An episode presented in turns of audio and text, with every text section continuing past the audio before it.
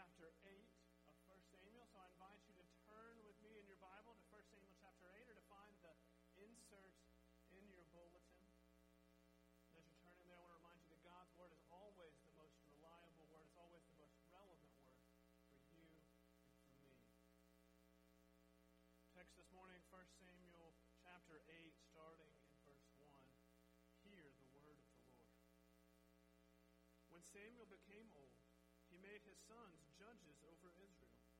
The name of his firstborn son was Joel, and the name of his second Abijah, and they were judges in Beersheba. Yet his sons did not walk in his ways, but turned aside after gain. They took bribes and perverted justice. Then all the elders of Israel gathered together and came to Samuel at Ramah and said to him, Behold, you are old, and your sons do not walk in your ways. Now appoint for us a king the thing displeased Samuel when they said, Give us a king to judge us. And Samuel prayed to the Lord, and the Lord said to Samuel, Obey the voice of the people in all that they say to you, for they have not rejected you, but they have rejected me for being king over them. According to all the deeds that they have done, from the day I brought them up out of Egypt, even to this day, forsaking me and serving other gods, so they are also doing shall solemnly warn them and show them the ways of the king who shall reign over them. Then down to verse 19. But the people refused to obey the voice of Samuel. And they said, No, but there shall be a king over us, that we also may be like all the nations, and that our king may judge us and go out before us and fight our battles. And when Samuel had heard all the words of the people, he repeated them in the ears of the Lord. And the Lord said to Samuel, Obey their voice and make them a king. Samuel then said to the men of Israel, Go, every man to his city. May the Lord add his blessing to the reading of his holy, inspired, and inerrant word. There's something about human nature that doesn't like being told what to do. Earlier this week, I came across an article from ZipRecruiter, a job posting website. And the title of the article was The Best Jobs Now, what might be on that list, you might ask? Well, it included things like this a freelancer, a consultant, a life coach, an author or a blogger, a musician, a financial advisor,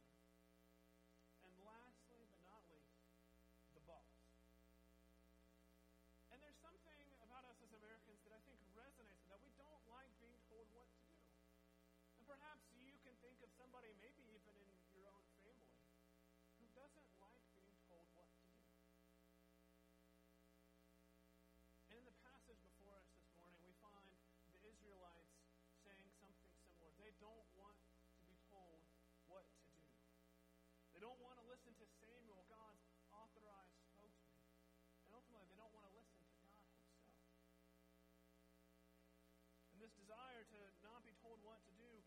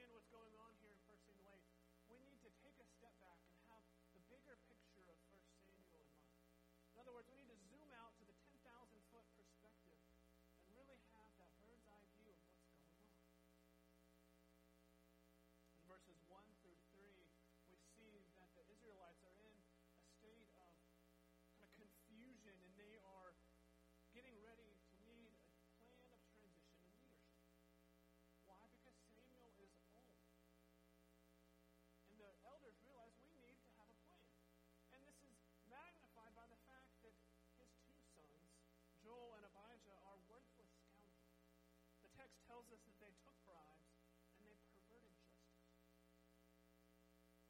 Israelites need a plan for leadership, and that is heightened because there is military conflict going on in Israel.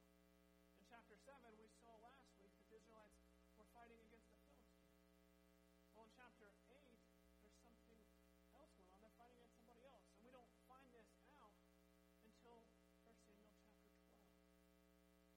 Samuel 12, Samuel is giving the people kind of his farewell address. And he's recounting their history. He goes all the way back to Egypt. And then he comes up to the present time. And in 1 Samuel 12, verse 12, it says this And when you saw that Nahash, the king of the Ammonites, came against you, you said to me, No, but a king shall reign over us. When the Lord your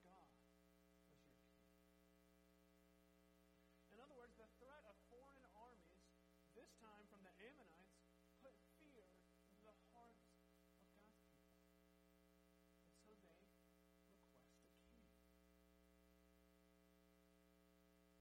And now we need to be careful. It's tempting to think that the Israelites were wrong, it was sinful for them to ask for a king. A lot of people will tell you, yeah, it was sinful for the Israelites to ask for a king. But that simply fails in Genesis 17, God tells Abraham that kings of peoples will come from his wife Sarah. Genesis 49, Jacob prophesies that the scepter will not depart from Judah. And then in Deuteronomy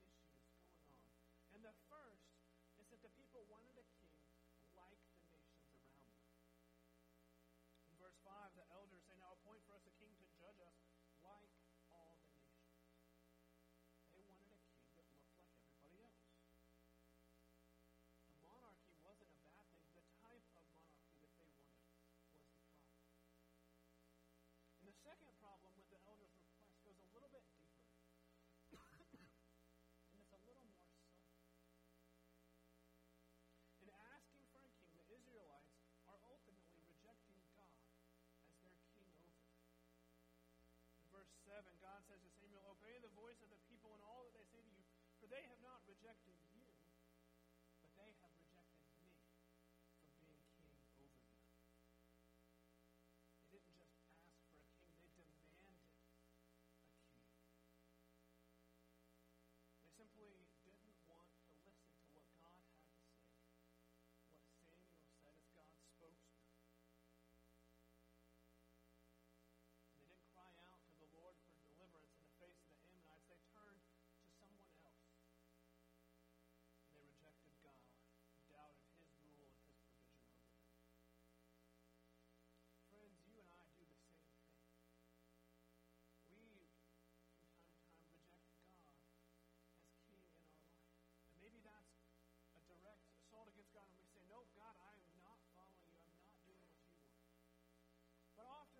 realize we're more subtle in the way that we reject God's king.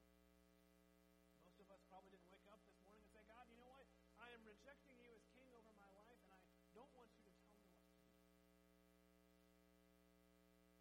No, we're more subtle than that. Rather, we reject God's rule over us when we listen to our own voice and do what we want to do rather than what God wants. We reject God's rule when we don't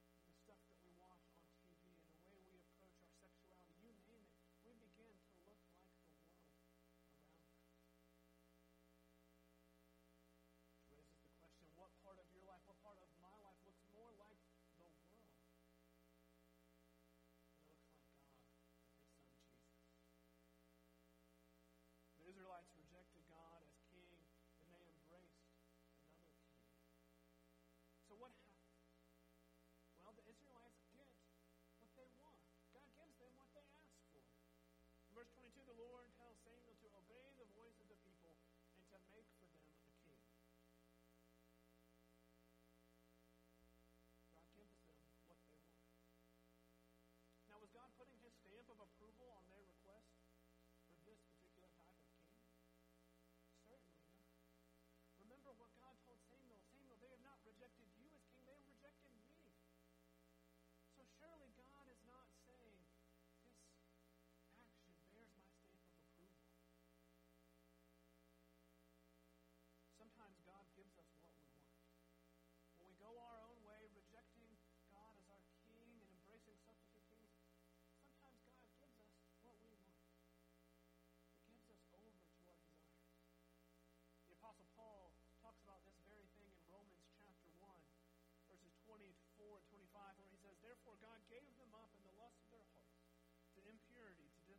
dishonoring of their bodies among themselves, because they exchanged the truth about God for a lie and worshiped and served the creature rather than the